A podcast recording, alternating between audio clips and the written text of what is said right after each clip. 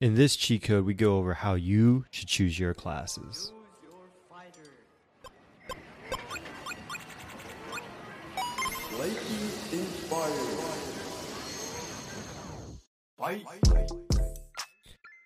Welcome to Declassified College, a podcast where we give you all the cheat codes needed to pass this level in your life. Each week, we share three short episodes filled with clips of our interviews with students from across the United States and occasionally an interview with an industry expert to answer all of your questions about attending university. College can be what sets you up for a prosperous career, or it can be the four years that when you look back on it, you wish that you did it different. We're here to make sure that you have all the information so that by the time you walk across that stage, you're ready for the so called real world that the boomers love to talk about. My name is Justin Wynn, and it's about time we declassified college.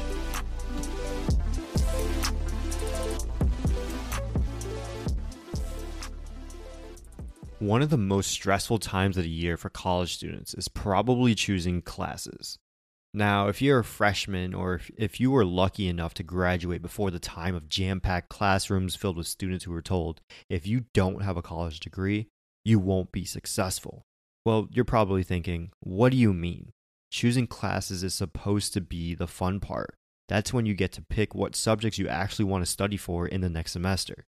Well, times have changed. That's because there's so many students in colleges right now that classes fill up quickly, especially the upper level classes. Ashley does a great job explaining what she has to go through when she signs up for classes. Before that registration period, I needed to have plan A, plan B, plan C, plan D, and plan E because classes would fill up so fast. And then some classes that were required were only given in the fall, only in the spring. And, you know, sections were like lacking. And the more advanced the class, the less sections there were. Now, Ashley goes to UCF, which is the second largest university in the United States. And you may think that because it's so big, that that's probably where the problem comes from. But it's actually kind of the opposite. If you think about it, smaller schools will have less students, which means they don't have to offer as many classes to accommodate them. Larger schools, they have more students and typically have a more diverse crowd of students on campus. Those can range from like a full time student to many students who have full time jobs as well as being a student, which means that they have to accommodate all of those students through different offerings of each class.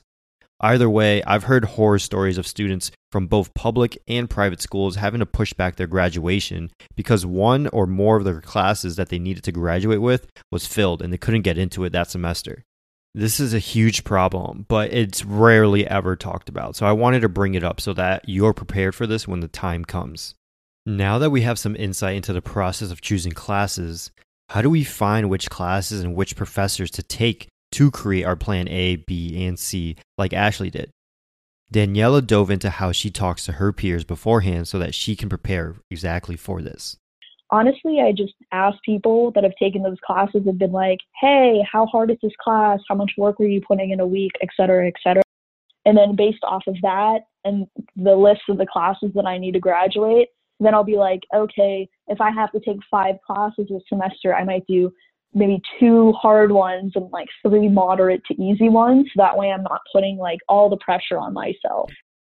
To execute on what Daniela just talked about, you need to know people on campus, which is why going to events and joining clubs your freshman year really matters. Without having these people around you who you can lean on for information like this, you're stuck with the only place to find reviews about professors ratemyprofessor.com which I have no shade to throw on because I've actually used it my fair share of times, but it's probably better to get a friend's opinion compared to a, a random person online.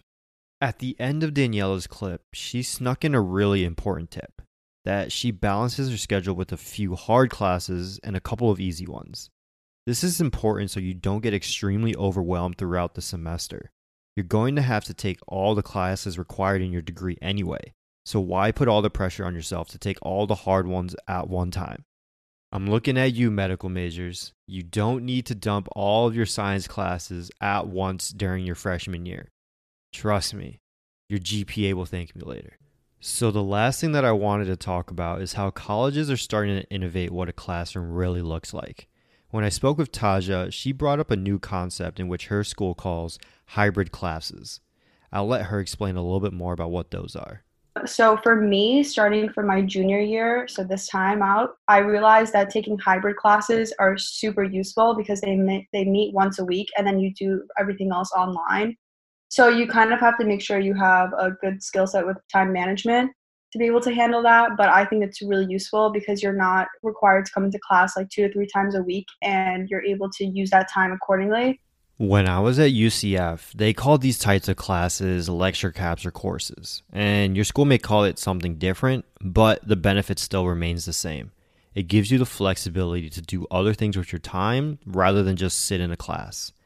With more and more companies requiring one, two, sometimes even three years of experience for entry level jobs, using these new innovative classes is probably the only way that you'll be able to take a full class load while getting that real world experience. I used to structure my schedule so that I only had to go into classes on Tuesdays and Thursdays, and then I would intern or work on Monday, Wednesday, and Friday through Sunday. That was the only way that I was able to intern at Lockheed Martin while still maintaining my job at Universal Studios. If your college offers these types of flexible courses, take it. You can always build a relationship with your professor during office hours, and you definitely don't want to start applying for jobs and the only experience that you have is that you took a lot of classes and you have a good GPA. Trust me when I say that doesn't cut it anymore.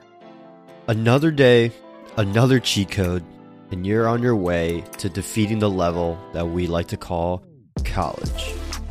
If you've liked any of the cheat codes that we've given out, please hit that subscribe button and give us a review on iTunes. Each review helps us grow and make sure that more people learn these tips. We love to hear from you all, so make sure you check out our website www.getchogrindup.com and follow us on all social media platforms at GetChoGrindUp. That's G E T C H O G R I N D U P.